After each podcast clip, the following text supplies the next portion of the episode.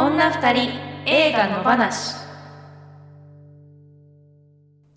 さあ始まりました女二人映画の話第99回三田村千春です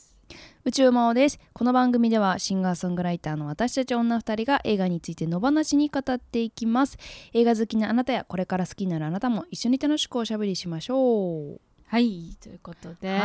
99回ですって、うーんね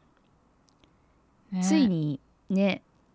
あと一歩っていうところですよそうですねいや、はいまさかこんなに重ねてくるとはっね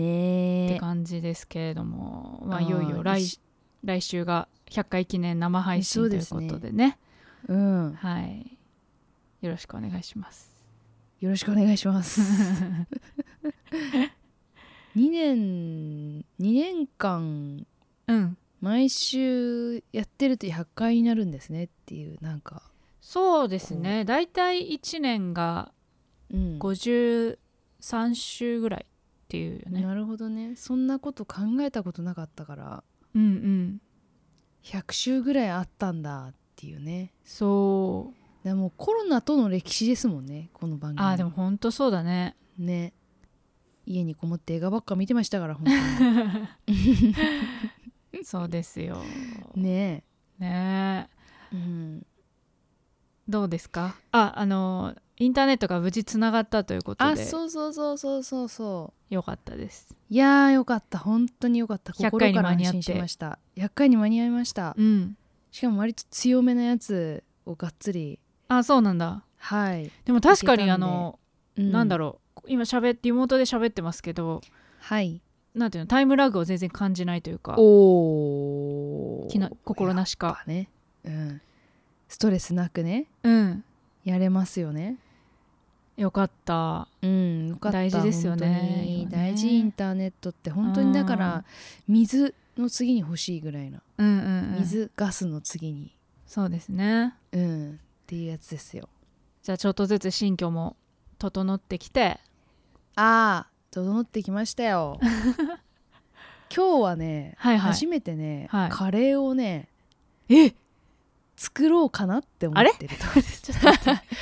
この収録の後えだってやる今気結があったらやろう構かなみたよいな夜ですけどそうそうそう夜遅ですけど結構夜じゃないですかで、はいはい収録終わったらそれなりに深くなるじゃないですか、そうですよ、まあ、そっからやる気が出るのか出ないのかっていうねあーえやるのかやらないのかでそまあじゃあまだご飯食べてない感じ食べてないんですよあでも食べるには作った方がいいんじゃないのそうでもうん、食べながら飲みたいあ作りながら飲みたいからああはいはいはいそのつまみを買ってきちゃったんですねうんだからそのつまみで満足する可能性もあるあーもう飲ごみなが飯ら別にいいかうんみたいな、そうへえ玉ねぎだけ切ってあもうなんか疲れたみたいなことあるかもしれない頼みわかんまないすですけどねよでもカレーなんて簡単じゃないですかカレーぐらいは私だってねでき作まっすたこかとありますよあ本当ですうんか、はいそうなんですねそうかカレーね皆さん私に来てねうんあのーなんていうんですか私オリジナルはうんはいはいちょっと違うんですよお何をするんですかまあそんなねこう例えばスパイス1からとかそういうんじゃないんですけどうん全然あの、はい市販のルーを使うんですけどはいはいはい無水カレーに近くてえーそう水をあそんなに極力入れないあじゃあ野菜のそう水分だけみたいなそうあうのー、んうんうんこう鍋にこう下かはらい地層のようにこう、水の多い野菜順にお並べていくんですけほうどほう最初トマトほうおお次玉ねぎみじん切りうん豚ひき肉うんでナスナスいいきのこうんじゃがいも人参とか、はいはいはいそんな感じででトマトとかへー玉ねぎの水分でうんじっくりうんうん煮込むみたいな、うーんあじゃあ最初から煮込むっていう感じそのなんていうんだろう炒めたりとかしないんだしなあい、うーん、っていうのがねへーでも結構好きうんうん好きでずっと作ってるんですようーんえルーは普通のルールーはそうですねあのへーでもなんかあの粉状のルうん買うことが多いですねい板のやつよりはあはあはあへーえカレー粉みたいなーそうへえあでもそれでいいんだ味になるんですねうんうーん簡単だし美味しいへえなんかめちゃめちゃこく珍しくないですかこの番組で料理の話それはもうだってねえ真央ちゃ んがそんな珍しいことを言うから、そうですねちょっと徐々にだからそういうことも増えるかもしれないですよ おーいいじゃないですかおーっつっていいじゃないもでしすかかしたらねそうそう今日はどんな料理を作ろうと思っているのかうん、作るのか作らないのかだからさそのあのあれじゃん私さ産休に入っはいはていなくなって、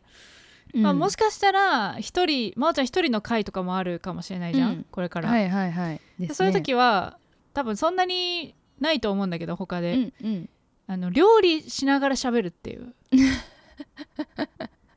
料理しながら映画の感想をとか、まあ喋、る、そのはいはいはいあの料理のその実況、うんん、はいはいはい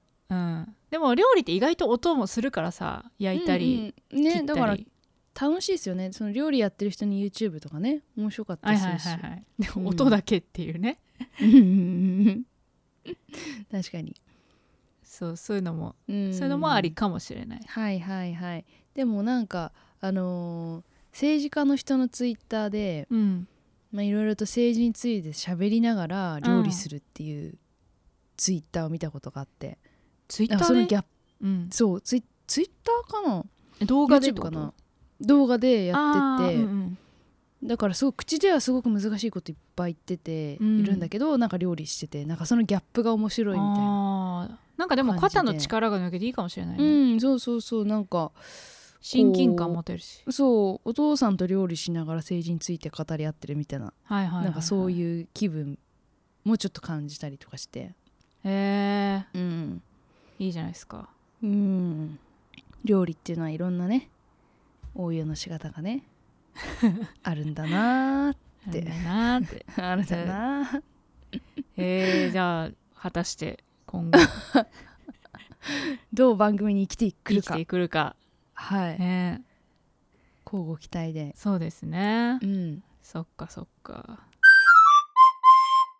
私はですねうん最近はねカメラをうんの勉強をちょっとしたいなと思ってカメラというと写真ですかうんえー、それはまたどうしていやなんかカメラでさ写真をこうんう撮ってもらったりうんうんすることも多いし、はいはいその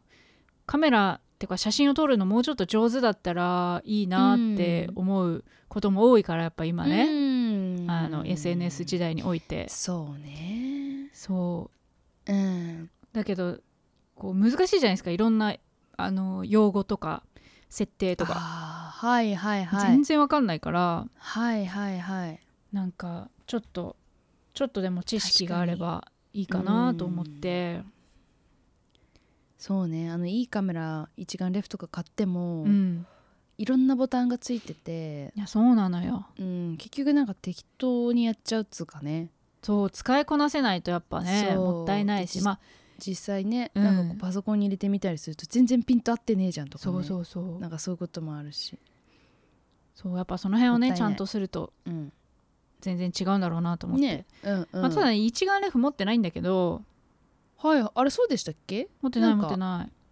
機材いっぱいああるような印象でしたけどいやいやカメラはないんだいそうなんですようーんそうそれで本を買ったから初心者向けのおーあじゃあえ結構じゃあカメラのやねる気じゃないですか、 そう本すごをい一冊買ってみたからそれを、うんうんまあ、読んでみてあこれちょっとできそうだな、やっぱ一眼欲しいなってなったらうん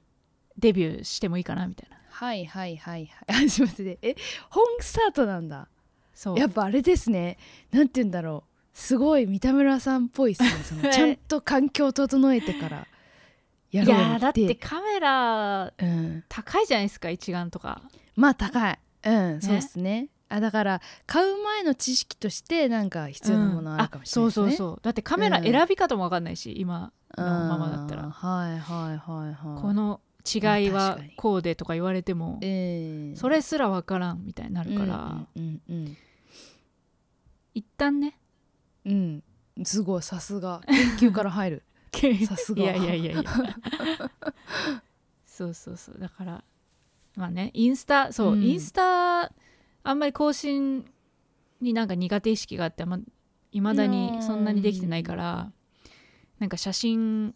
確かにがね上手に撮れるようになったうらんインスタとかもこういっぱい載せたりできるかなみたいなうんのもあるしね確かになんか本当インスタとかってコンプレックス煽りますよね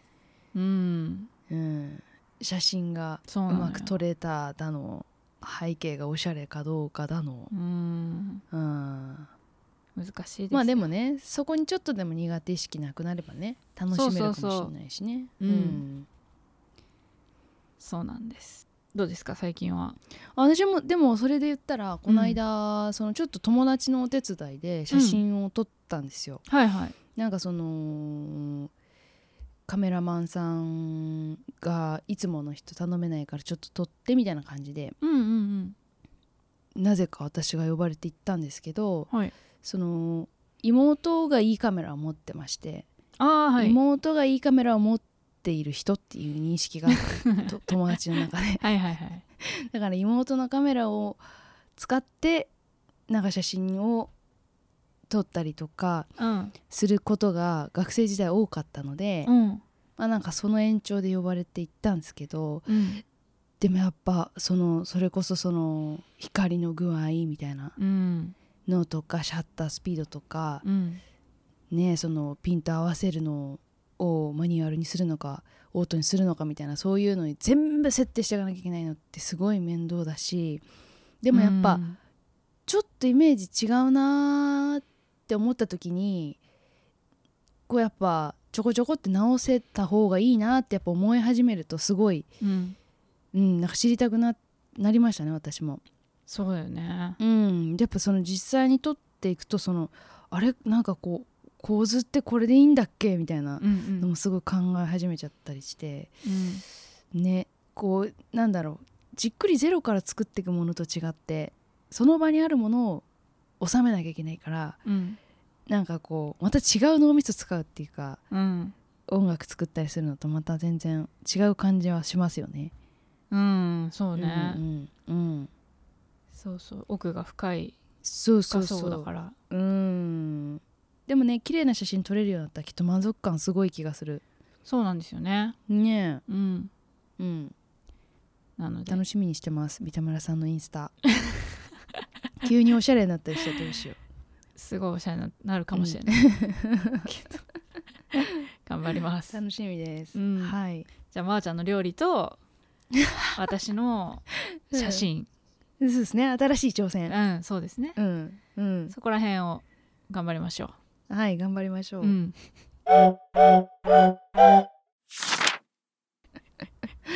来週は100回ですからはいあの来週3月10日、はえーい、夜9時から Zoom でうん遠隔で2人で生配信やるということなはいので、やりますそちらもね、はい楽しみにしてもらいつつまたちょっと内容についてはエンディングで話しましょうか、はいそうしましょうはいえっ、とリアクションメールが来てます、うんはーい読みましょ野放しネームおにぎりさんはいいつもありがとうございますありがとうござえーハピエストホリデーの回ですねうあれですよねあのハピエストホリデーをリクエストしてくださったうんの多が分おにぎりさんかな、そうですよねはいはい、おそらく、で結構長くいろいろ書いていただいたんですけれども、うんえー実は私はこの映画見る前にハッピーエンドと知った上で安心してみましたハッピーエンドと分かってても途中悲しくなったりしたけどそれは全部ハーパーの思いやりのなさです脚本上仕方ないんだろうけど私ならアウェイの場所へ好きな人連れてっといてあんなにほっといたりしない笑い確かにとにかくアビーに友達のジョンがいてくれてよかったそれにつきますジョンの言葉にも感動納得あとライリーの器のでかさもハーパーにあんなひどいことされたのにまだ町に住んでて偶然会って無礼性すごいそうですね家族の闇ってどれだけ事情を話しても他人には完璧に伝わらないですもんね、うんこの2年三田村さんから家族の闇っていうワードをよく聞くので最近家族の闇についてよく考えていますえーインスタのエンドロールがねあるんですけれども、はい、そちらもとても良かったですと。あーエンドロールがね、うんインスタの投稿うんになってる、そうそうそうエンドロールで話し続けてくれる映画個人的にめちゃくちゃ好きです映画終わっちゃった感が和らぐ感じ、えーあとは100回おめでとうございますっていうメッセージもいただきましたありがとうございます、ありがとうございます金曜の朝の通勤電車うでん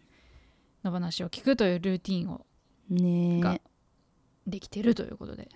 すごいっすねありがたい生活に入り込んでるありがたいっす、うんありがとうございますあのーそうハーパーが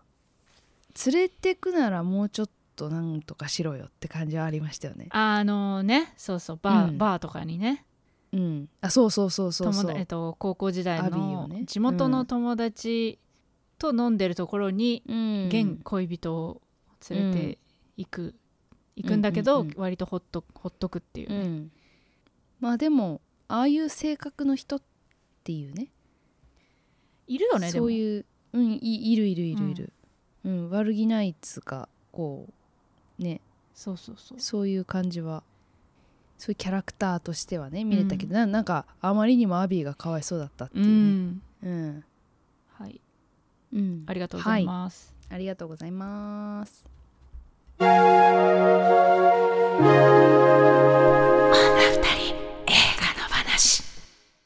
毎週一つの作品を取り上げて語っていきます今週の作品はリン・マニュエル・ミランダ監督「チックチックブーン女が二人集まれば映画の話で日が暮れるダラダラズルズルゆるゆると今日も平和な木曜日今日も平和な木曜日」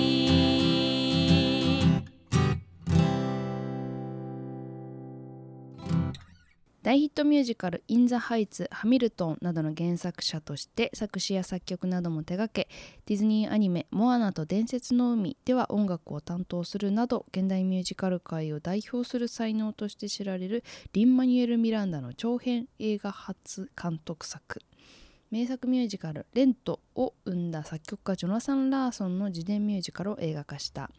1990年のニューヨーク食堂のウェイターとして働きながらミュージカル作曲家としての成功を夢見るジョナさんはオリジナルのロックミュージカルの楽曲を書いては直しを繰り返していたもうすぐ30歳を迎えこれまで共に夢を見てきた仲間たちとも現実に目を向け始め焦りを覚えるジョナさん自分の夢に価値はあるのか時間を無駄にしているだけではないかと自らに問いかけながらも時だけが過ぎていき点点点アメイジング・スパイダーマン白装リーチのアンドリュー・ガーフィールドが主人公ジョナサン役を演じ第94回アカデミー賞で主演男優賞にノミネートされたネットフリックスで2021年11月19日から配信11月12日から一部劇場で公開2021年制作アメリカ」はい面白かった、面白かったいやーもうなんだろうやっぱ刺さりまくるね、あの刺さりまくりますよ夢を、うん、夢をを追ってるっていうとちょっとそなんうそうそうかやすあれだけどうん人同じ立ちそういう意味では同じ立場からすると、そうそうそうそう、ねまあ、その辺の話もうんしていけたらなと思いますがそうですねはいえー、とじゃあもう見てくれた方からのメールもいただいてますおはーい、願いします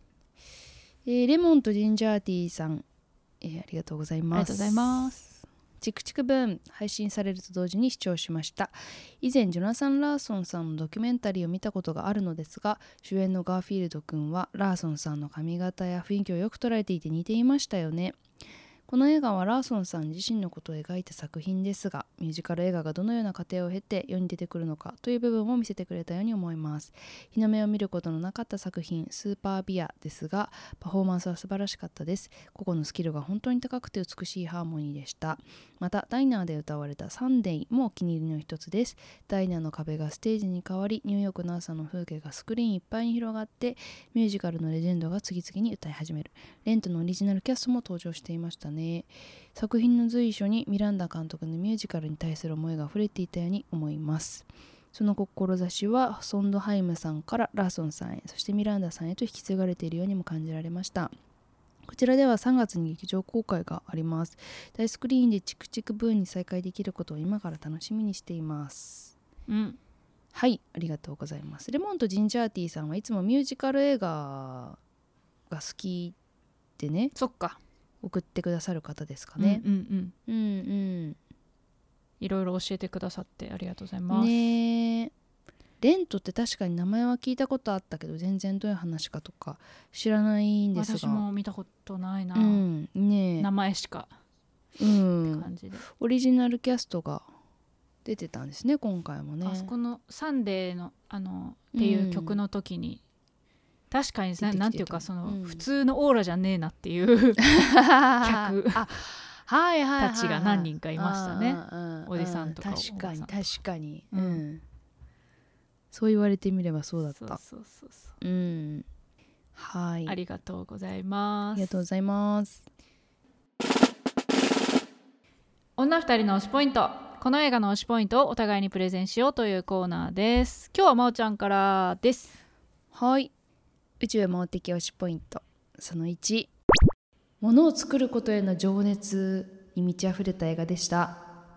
うんまあもうそのまんまな感じになっちゃいますけどもうんうんうんなんかその情熱のい一点にすごい感じられましたねうんうんそのものなんかそのって感じだね例えばそのものっていうそのララランドとかね見た時はやっぱあれはちょっとなんていうのかな恋愛要素もあったりとかうん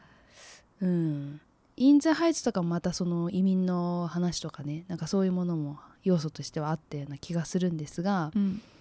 なんかこれは本当にその創作活動に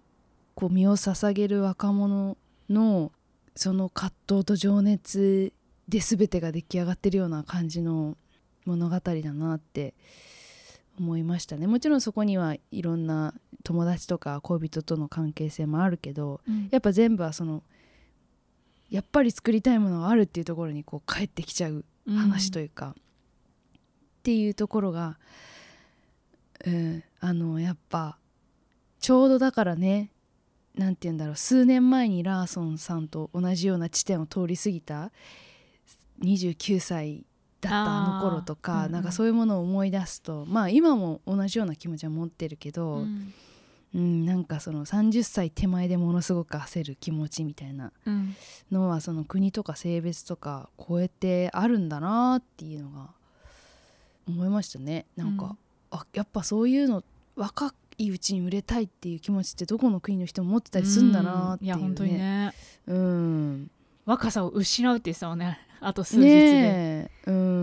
んだからなんかその若いものに対するこ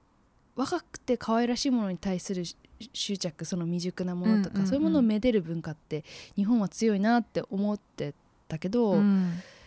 まあそれとは完全に一致しないにしてもやっぱそういう若さってものに対しての価値っていうのがすごい高いっていうのはやっぱあるんですねっていうそうでねす。ね、うんうんうん、まあでもいろいろとやっぱね自分と重ねて見るしかなかったですねやもっうぱそれね本当本に当そ本当そうなんですよ、うん、う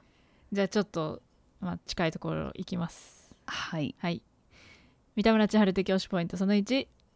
サーティーオーバーのシンガーソングライターブーンはいつ来るのか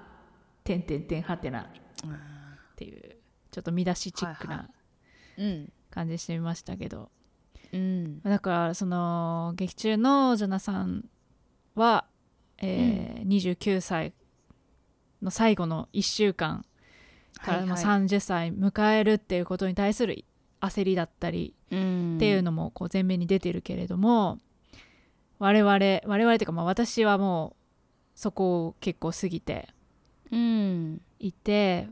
まあ、自分が29から30になる時ってどうだったかなって思ったりしたんだけど、うん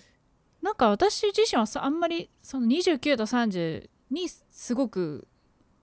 あのそこで何かが失われるとかっていうのはそんなに思ってなかった、うんむしろもうちょっとはいは前いの方が思ったかなって感じ、うんあーそれはあるかうも、ん26 26 7ぐらいあだね、一緒だ、うんうんそう67ぐらいかなって感じはある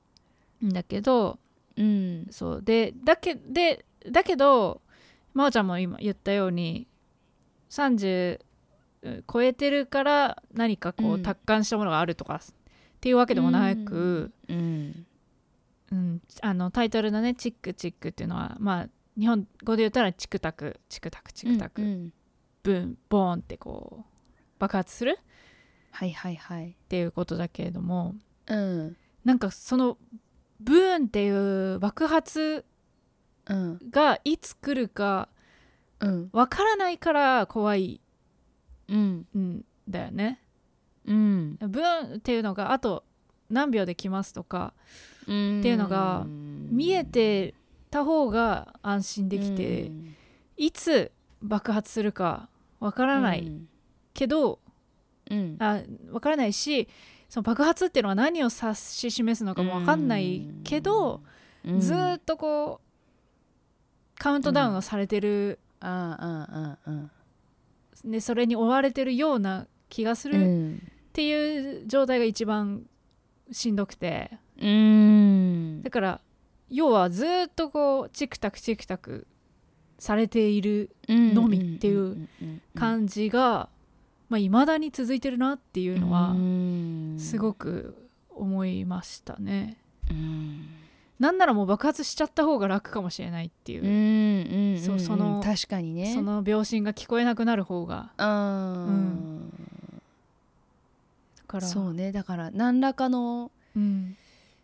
やめるきっかけっていうかねああ そうそうそうそうだからもう、んみたいなものがねもう終わりもうこうのん時間が来たからもう無理、うん何もできないし可能性もうん1%もないっうんて、もうなんか宣宣告された方がうん諦めがつくんだけどそうじゃないから常にずっとこう追い立てられている焦っうんなんかわからないけど焦っちゃうっていう状態うんでこう走り続けてる感じうんうんうんうんはもうすごくわかるなとうん思いました。うんその若さっていうものはもうそこまで何か感じないけどうんなんかととりあえず時間がないって思っちゃうというか、うううなんかうん、やらなきゃやらなきゃやらなきゃってずっと思ってるっていううん、そのやらなきゃなんだけどそれも具体的に何を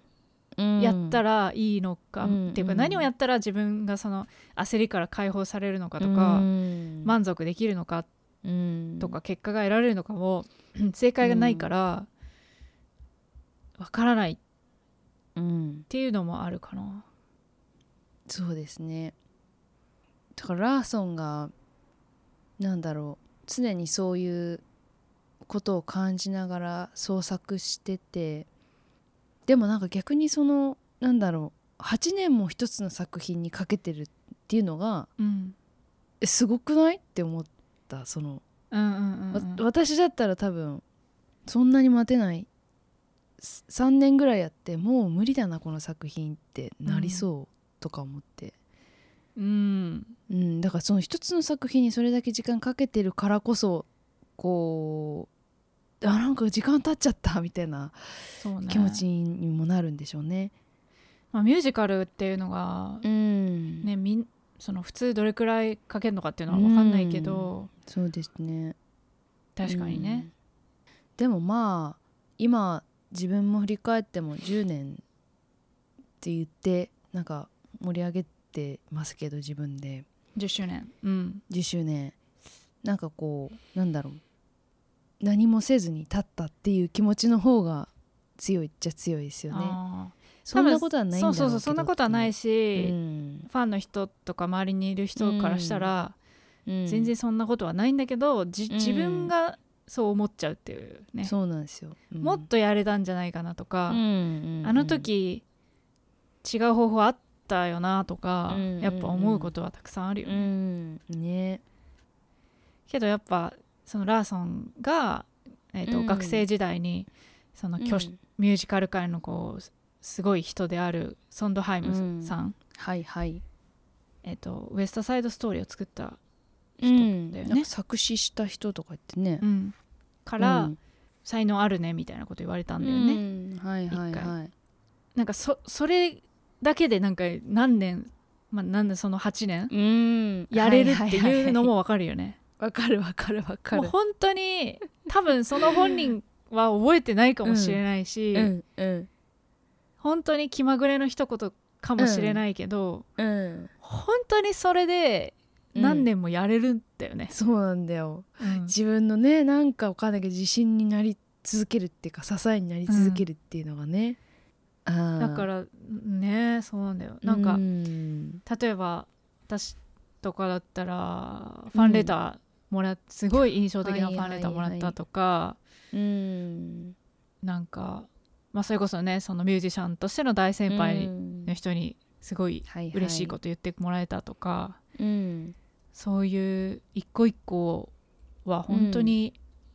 覚えてるもんね。うんねいろんなこと言われてんだけどやっぱいくつかのそういうものうん、が残ってるんですよねそうそうそうん、でそれをずっと覚えててずずっとそれでう、うんやってるみたいなね。まあ、その呪いでもあるけどね。うん、まあね そうだからこそやめられないみたいうなんね。そうそうそうそう。うんだって私にはまだ才能があるからみたいな、ねあの人が言ってく気れ持たちかにらなっっつっててそうそうそうそうそうそうあの人がいいんだから間違いないみたいな、ね、そうそうそうそう。っうん、ていう気持ちもねあるし、うんうんうんだけどそのすごいこれは冒頭のシーンだけど友達はもうんう住宅ローンを払ってて子供がはいいてとか、はいいやもうほんとそう、ねいやそうっすよあの、うんじ自分の両親はもう子供がいたとか、うんじこの年齢でうんうわーわかるっていうか一緒だうんいや全部だから全部置き換えられる自分いにやほんと全てが、うんあの友達が病気になってしまった時にあーそれはいねわかるよ彼が病気なのに自分は次の曲のことを考えててそうそうそう見舞いに、でお見舞いにも行けなくて、うん、目の前の仕事を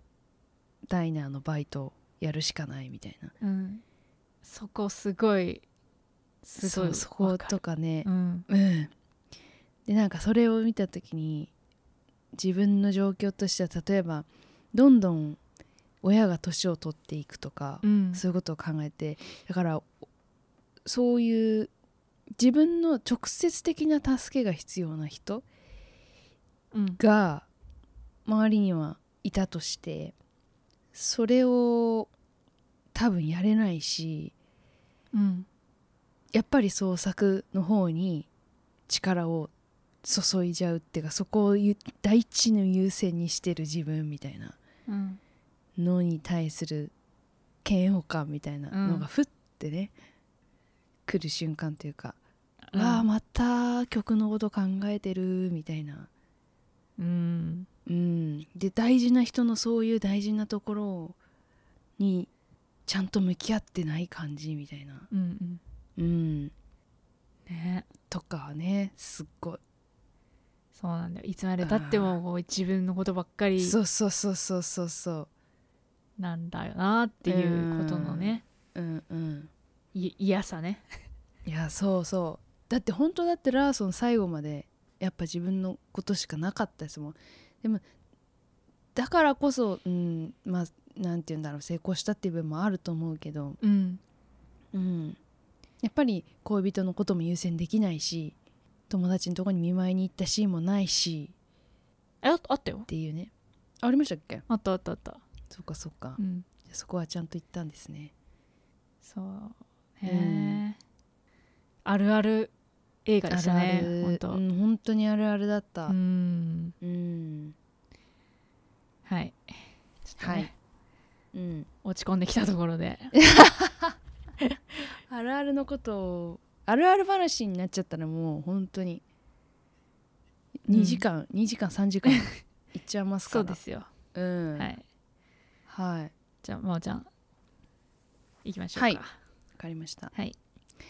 宇宙回ってき推しポイントその2あんまりミュージカルだとは思いませんでしたうんというのも私が思うミュージカルって、うんそのふ普通に喋ってるシーンから話し始めるっていう歌い始めるこれまであ歌い始める、うんうんこれまでこの配信でも扱ってきた「イン・ザ・ハイツ」とか「リアル・バン・ハンセン」とかも普通のこう食卓の場面からみんな歌い始めるみたいなうんとこがあった気がするんですけどこの映画の作りとしてはその何ですかなんかこう発表会みたいなところでラーソンが自分のこれまでの過程を語るみたいなうんうんそういうなんこう何重に構造にもなっていうんうんうんる映画だったよね。そうですよねだからどの時点からの、うん話なのかちょっとわからないけどとにかくその後から前の自分を振り返ってるってういうんことがこう、まあ、何個かポイントを経てあるわけなんですけどうんだからなんかその振り返ったシーンを思い出しながらその発表会で歌ってるでその歌に乗せて回想シーンがあるみたいなイメージなのでうんイメージとして捉えたのでなんかそのリアルな世界から歌が立ち上がるみたいなものとはちょっと私は違うなと思ったので、うんなんかそのライブを見てるみたいな感じかなってどっちかっていうと、ライブの演奏シーンに回想が入ってるみたいなはいはいはい。そういう印象だったかなと思ってあのなんて言うんだろうラライブを見てる感じで楽しんだっていううんとこありましたかね。うんうちんちょっと、ねそう私も同じ視点だったのでいうん、はいはいきますね。はい。三田村千春的推しポイントその2ミュージカルを知れたような気がします。括弧書きのミュージカルかもしれないけど。うんうんうんうん、なんかやっぱミュージカルっていうものをそんなにこうたくさん見てきたわけでもないし詳しくもない、なかったのではいはい。やっぱミュージカルって言えば真央ちゃんも言ったようになんていうのお芝居の中でみんなみんうんたくさんの人が演技をしている中で歌歌もありダンスもあり、うんで大勢で歌いっていうイメージでしかなかったんだけど。うんはいはい。あのあれもミュージカルなんだっていうのをね初めて知りました、あの、本本人がピアノを弾きながら弾き語りをしているうん実際その、えっ、とね YouTube にいくつか動画が上がってて、本人はいはがい実際「チクチクブーンうんのミュージカル公演一人で一、はいはい人でやるもう本当に弾き語りで一人でのミュージカル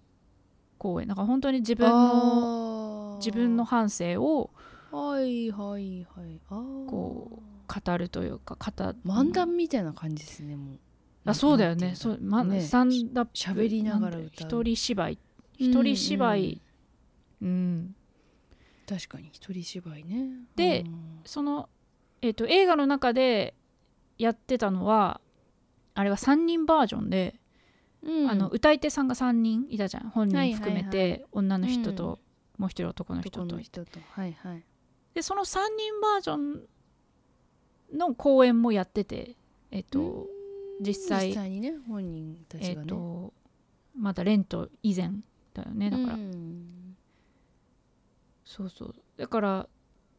ミュージカルっていろんな形があって踊必ずしも踊らなくてもいいしあー弾確かにき語りもありだし一人で演じるっていうこともあるんだっていう、んうんだからでも確かに確かにあんなブロードウェイのとか大きなセットを作って人をたくさん使ってってやるにはめっちゃお金かかるじゃん、うんだから、、確かに駆け出しの人とかうんそんなにお金をかけられない人とかもいるよなって思ったら、うんああいう形でこうミュージカルああいう形でのミュージカルっていうのもきっとあるうんんだろうなってうん初めて知ったうん、形でしたね、でその映像がね YouTube に残ってていいくつか見たら本当に映画のままでしたねえ映画うんなんかそれを再現して、ああのシーンああいうシーンになったんだなっていううんことが分かったんですけど逆にはいはいそうだからミュージカルのこう私思う自分の思うミュージカルの枠がすごく広がったうんうんしああいうところで、まあ、一人で演じてたり少人数でやってるうんうちにこう評価が上がってじゃあお金出すよみたいなプロデューサーが来てだんだんお大規模にうんなって、人が増えてダンスもやっはいはていとかっていう、うんこう風になっていいくんだなっていう、うんうんそのなんか成り立ちうんでき方ミュージカルうん私たちがイメージするあのきらびやかなこう大きなステージにつながるまでのうんアングラ ミュージカル界というか,、んそういうはのを知れたあの映画でした。いはいうんうんうんうんうん、なんか我々のライブとかだとうんその曲と曲のつながりとか、まあ、考える場合もあるけど、はいはい起承転結をその曲うん曲、なんていうの30分の持ち時間30分で全が一つのストーリーっていう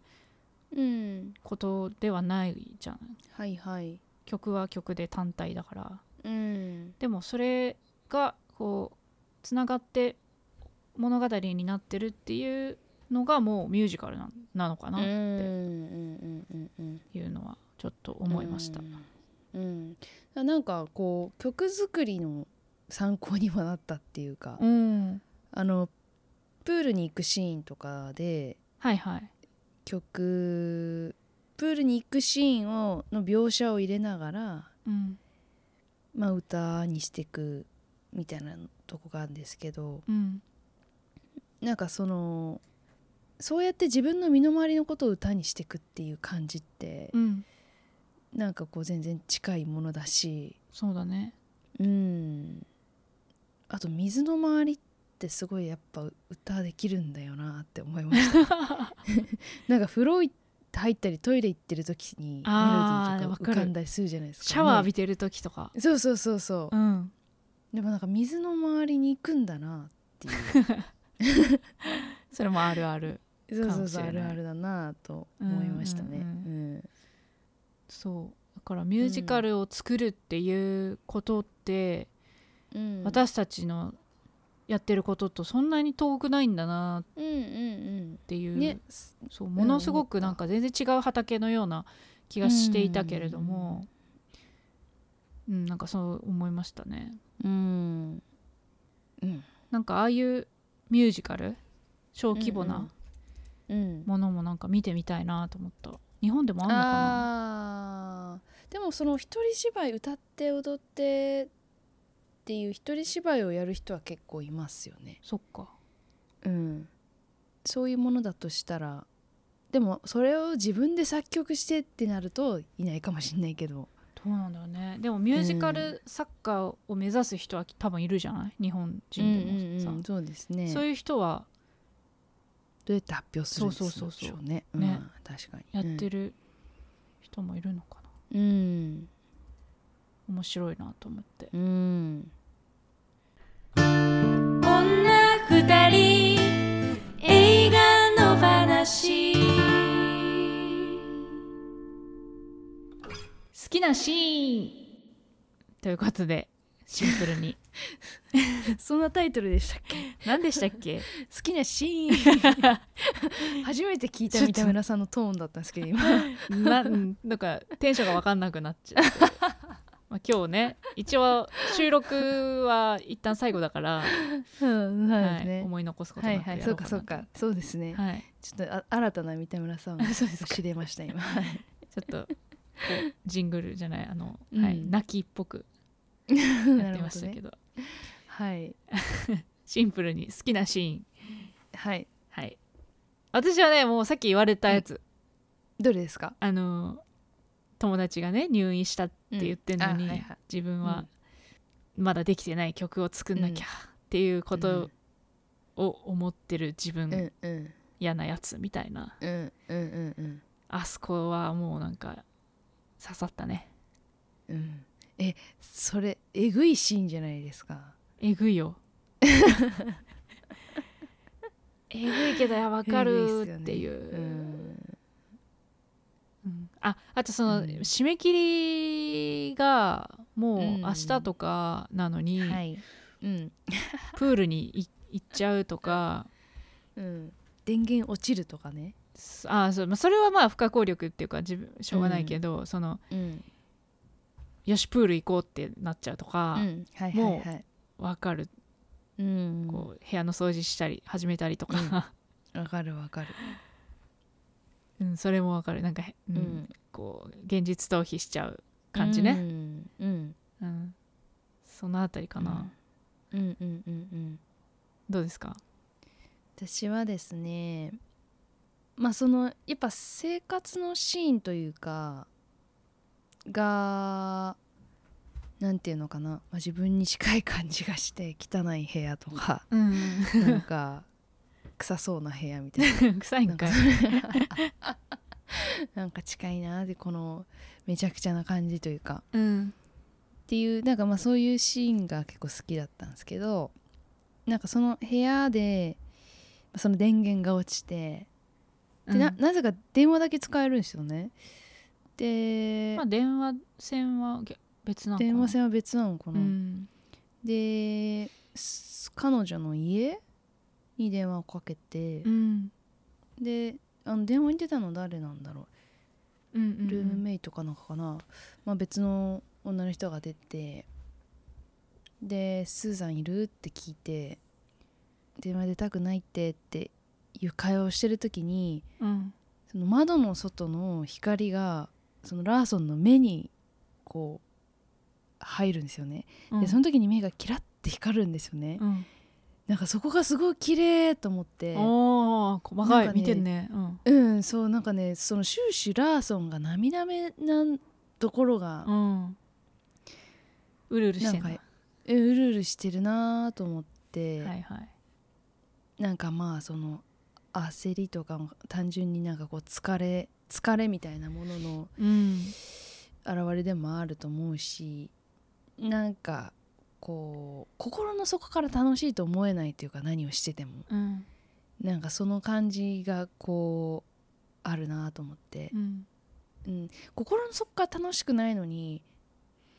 なんかずっと作り続けなきゃいけないみたいな作り続けたいという気持ちだけがある楽しくないのにみたいな、うんうんなんかその感じが、まあ、そのチクタク追われてる感じというか、うんうん、みたいな感じがして、まあ、そのだからアンドリュー・ガーフィールドの、うん、なんかその細かいとこですけど目のお芝居というか、あーうん、綺麗だなって思うところが結構ありましたね。でそうの、んうん発表会の時とかに歌ってる時の目とかもあなんかなんかひ光ってる感じがするっていうか、うんうん、なんかそういう、うん、魅力をすごい感じました。うんでアンドリュー・ガーフィールドさんはそのスパイダーマンの出てたんですよねはいはいはい3つパターンっていうかシリーズがあって2つ目のやつに出てたんですけど、うんまあなんか多分興行的にうまくいかなくてうん途中で終わっちゃったんですけど確かにあんま面白くなかったんですけど、うんうんなんかまあそういう苦労してる人ってイメージもあるしなんかそういう部分でもなんかこうグッときてしまいましたうね。んうんあれですもんね主演男優賞ノミネートされてますよね、ねそうそうなんそかう納得のうん納得でしたねうんなんかさその、うんなんていうかいやアメリカの俳優さん映画の俳優さんって、みんなは歌いすげえうまくない、うまなんかさすごい不思議というかいうん、みんな普通にすごい歌えるうんじゃない、うん、でもやっぱだから訓練うん、の量じゃないですあか、そういうことうん、歌えないとなれないのかなとか思っあもともとまずミュージカル俳優以前の前にミュージカル俳優さんという存在がうん、あの清水くるみちゃんってうん、私の PV にも出てくれた女優さんがはいはい、いて彼女は舞台がすごい好きだからうん、もともと好きだから舞台の女優さんになりたいっていうので今すごいいっぱい出てるんですけど、いん、やなんかそのくるみちゃんってそのもともとは多分そうじゃなかったと思うんだけど舞台が好きだからそっちに行った感じになるんですけど、うんでもやっぱすごい上手いんですよ歌が。うんそれってもともと歌が歌いたくて入ってきたあでも宝塚に行きたかったのかなくるみちゃんはうんだからまあ歌好きっていうのはあるんでしょうけどなんかやっぱ訓練してんだなって感じはすごいしましたけどねうん歌い方とかそうなんですねうん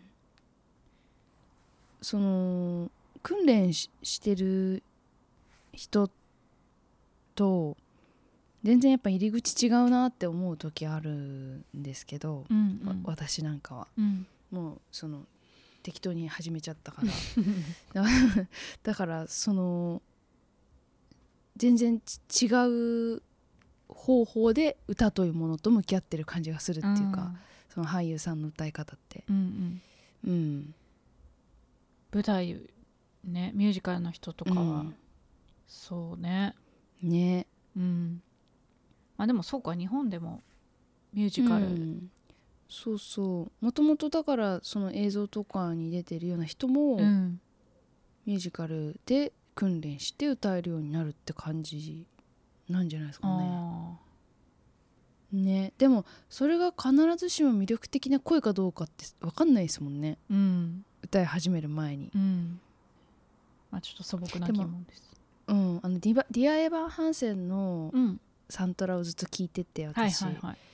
でやっぱその女優さん俳優さんがそのお芝居の中で歌ってる歌とうんそのえっとなんだっけサム・スミスとかうがん歌い直してるカバーバージョンみたいなのがあって、うんうんやっぱ並べて聞くと全然違うというかなんか全然物が違う感じがするんですよねあーそのあそれはどうどういうふうにうーんとうーんやっぱなんつうんだろうアナウンサーの人がうん読む情報とうんなんか俳優さんが読む情報が違うみたいな感じなんかそのうんうんうんそれはどっちがいい悪いじゃなくてあじゃ種な類くがた違てうなってあそうそう種類が全然違うあーその入り口が違うというか、うんうんうん違う入り口から入ってきたらこんなに変わるんだな,、うんだなみたいな、多分歌手うんと歌手の人はうん、まあすごくオリジナリティが求められるうんから、そういうのかもねで、うんその舞台の人はやっぱこうなんていうかある程度うんメソッドうんうんがしっかりしてないそとうでみすねたいな、うん、そうだからそうだから歌手の人が歌ってるの聞くともうその歌声自体に情報量がすごいというか、うんでやっぱ俳優さんの歌はお芝居あっての歌って感じなので、うん単に音源として聞くとうんやっぱ全然イメージが変わるというかああそそののお芝居の中で表俳優情さんのと歌か聞くとあそうそうそうそう動きとかも含めて、うんっうんそていうことかうっていう感覚でうんやっぱ見てんだなと思って、ああそうかでそうか CD になると、ううんんその違いがはっきりわかるというかへえやっぱミュージシャンは音しかないから音の中の情報量がやっぱすごいなみたいなああそういうことね、うんうん、声の出し方とかうんう、んうんっていうのがありましたうんうね。んうん、確かにそうかもしれないうん、うん、うん。まあだから好きなシーンっていうか、んうわえー、これはきついみたい なシーンはいっぱいありましたよね。そうねうん、わかるよーみたいわかな。るよーそうだよーんわかるよーっていう。そうだよ金持ちになってうく友達とかいや ね、ーそうもうそれは本当それこそ本当5時間ぐらいかかったうん自分もあの時同じ 決断をしていればっねーうんていうね、うん、うんその人生の分岐点とかね、うんやっぱ同じように生きてきた幼なじみの、ね、人生とすぐ隣で歩歩いてるとこんなに変わるかっていう気持ちとかねそうだようね、んでも自分のあそれは選んだこともこう間違いって思いたくない、うんいうそう気持ちもあるしそうそうそうそうそうそうでもどっかではうん間違ったかもしれないって思っちゃう自分もいるうんうし、んうんうんうんだけどソンドハイムさんが褒めてくれたし なみたいな自分にはそのお守りがうんあるかねらっつって、そうそうそううんそれがずっとぐるぐるぐるぐるしながらうん年を取るんですよねそうですよ、うんだからそのチクタクチックチクブーンっていうそののってその、うん映画あのなんだろう29歳から30歳になる若さが失われるそのカウントダウンっていううんのもあるし、やっぱ彼が彼自身が若くして亡くなっうんちゃったから、うんその人生そのものが、まあそのもちろん予期してたことではないけれどもみんなそ、ね、必ずうん訪れるわけで、人生の終わりっていうのは、ねえなんかそそうですそねこまでのカウントダウンどう,、うんどう生きていくかっていう意味でもあるよね。うんうんうんうんやっぱそこはありますよね、うんここのジョナサン・ラーソンという人の話を見るということは、うんやっぱそこの終着点ももう私たちは知ってるわけだしうねんうんだけどね私たちだっていつどうなるかわからないわけだし、うんそうそうそうそううんっていうのも意識うんして生きるっていうのは難しいけど、うんまあ、でも必ずでもうんそううそれはあるっていうことをね。ねあっけなくだからそういう時って来てしまうっていうねうん、うんなのちょっと、そういう細かくいろいろとはい語りたい部分は裏の方でそうですねうんやりたいですね裏でもも引き続き語はっいていきたいと思いますので、うんよろしく聞いてください。は、はいい、今夜朝まで映画もいいよね二人の話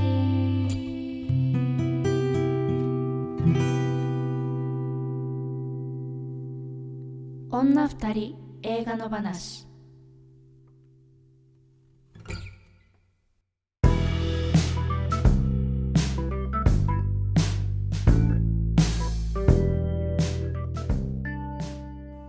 いや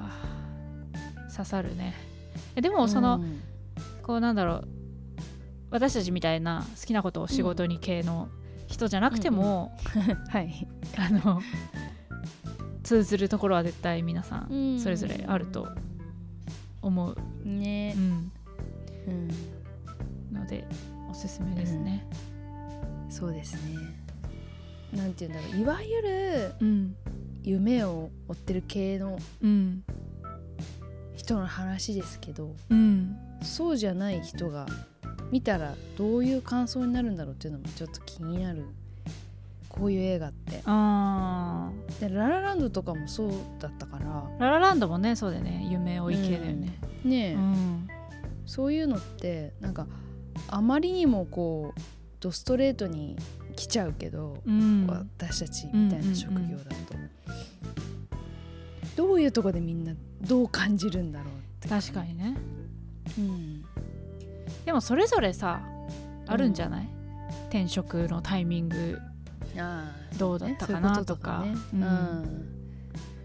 うんね恋人との別れだったりうね、んそうそうそうう、ん友人を亡くしたタイミングとかね、うんうん、あるかもうんはい刺さりまくる99回でございましたはいはいということで次回の話しますしましょう、はい来週3月10日木曜日はですね100回記念記念ん100回記念生配信ということではい生配信やります Zoom を使って遠隔生配信をやろうと思います、はーいえっといつもは8時にアップしてるこの野放しですけど、えっとうん来週は生配信は9時から夜9時からやりますはいおそらくだいたい1時間ちょいぐらいかなっていうんう目安でやりますけど、そうまですあねまあでもそんなにこうかっちり決めずやっていこうと思います、はいで内容としてはですね先週もお話ししましたけどえっ、とこれまでの 100,、えー100回やってきた野放しの中で好きな回、うん印象的な回名台詞などなど教えてください、うんまあ、私たち自身が振り返って好きな回とかも、あの発表できたらなと思うし、やっぱり、り聞いてくれてる人の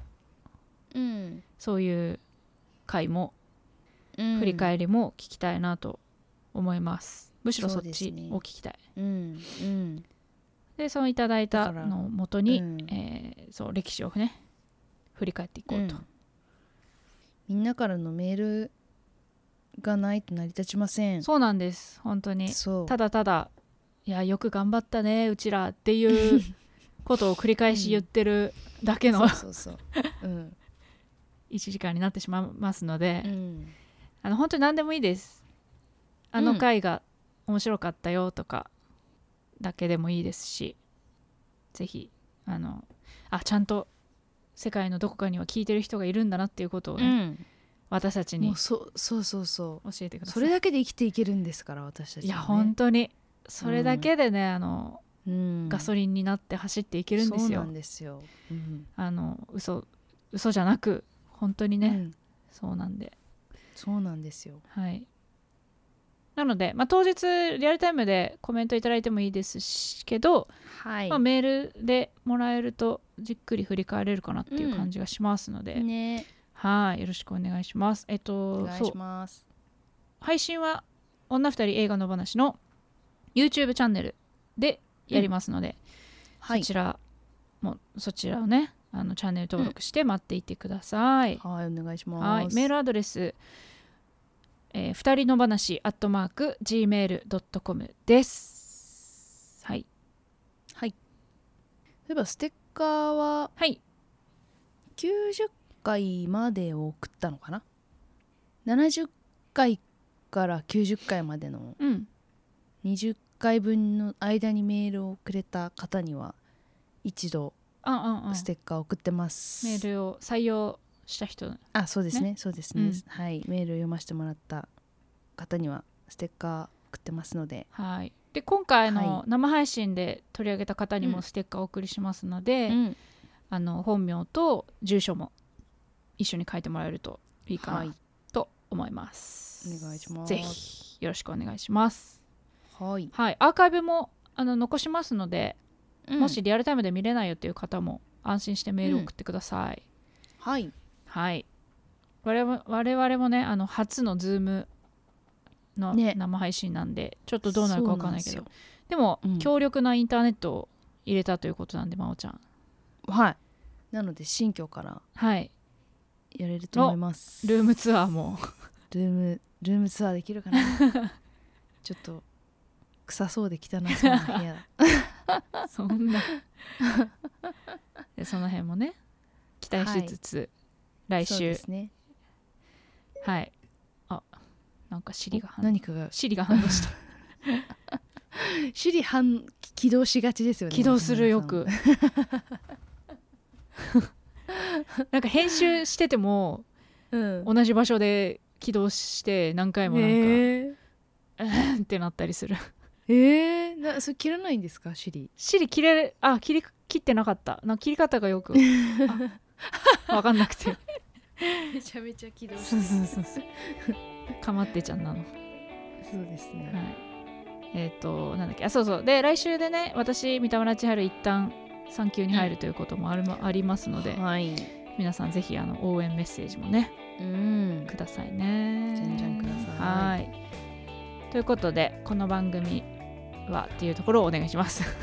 はい。はいこの番組はポッドキャストと YouTube で聞けます。お好きな聞き方でどうぞ。YouTube の方はコメントやチャンネル登録、グッドボタンをお願いいたします。そして Twitter、Instagram アカウントフォローお願いします。感想やご意見はハッシュタグ二人の話をつけてぜひどしどしつぶやいてください。そして裏の話の方も忘れずにお願いいたします。あれだよね先えっ週、うん先週さと。 そうそうそうまおちゃんがあのテザリングで配信ので映画を見たって、3000円ぐらい使いましたっつったら、うんあのな何名かの方がうん3000円を ねテザリング代きをっちり入れてくださって本当あにのノートでありねがサとうポございーまトすしてくださって本当にはいありがとうございます、ね具体的な金額をすいませんね、うん本当にありがとうございまあすりがとうございますはいということでえ今週もよろしくお願いいたします、はいこの2人映画「裏の話」としてえノートの方で音声配信中でございます1つ100円で購入していただくと聞くことができますのでノーカットネタバレ終わりの話の奥をぜひ聞いてみてくださいはいはいお知らせどうぞはい、お知らせはですねいっぱいありますけれども、おまあ、どうぞ4月10日に、うんえー10周年記念ワンマンライブをちょっと盛大にやりたいなと思ってますので、うんこちらぜひ遊びに来てくださいどこでやるんでしたっけ吉祥寺のスターパインズカフェですおあそこだちょっと私の中では大きな会場になりますので、人弾き語りですか弾き語りですおーいいでねうんピアノのキーボードをピアノとキーボードを、うんえーやってくださる、えーサポートミュージシャンもお呼びしてますのでおーあじゃあ二人編成ちょっとまあてこうん、あの初めて一緒にやる子なんですけども、とうんうんどんな感じになるかえっていうのーも含めて、はい、はいぜひ来てくださ4い4月4月10日月10日ですはい、はい三田村千春でですすかかねねははいえー、と CD グッズオフィシャルオンラインストアで通販で買えますのでぜひよろしくお願いしますうん来週は3月10日あ、えー夜9時から100回記念生配信お届けしますので、ぜひ見てくださいここまでのお相手は三田村千春と宇宙山でしたさよなさようなら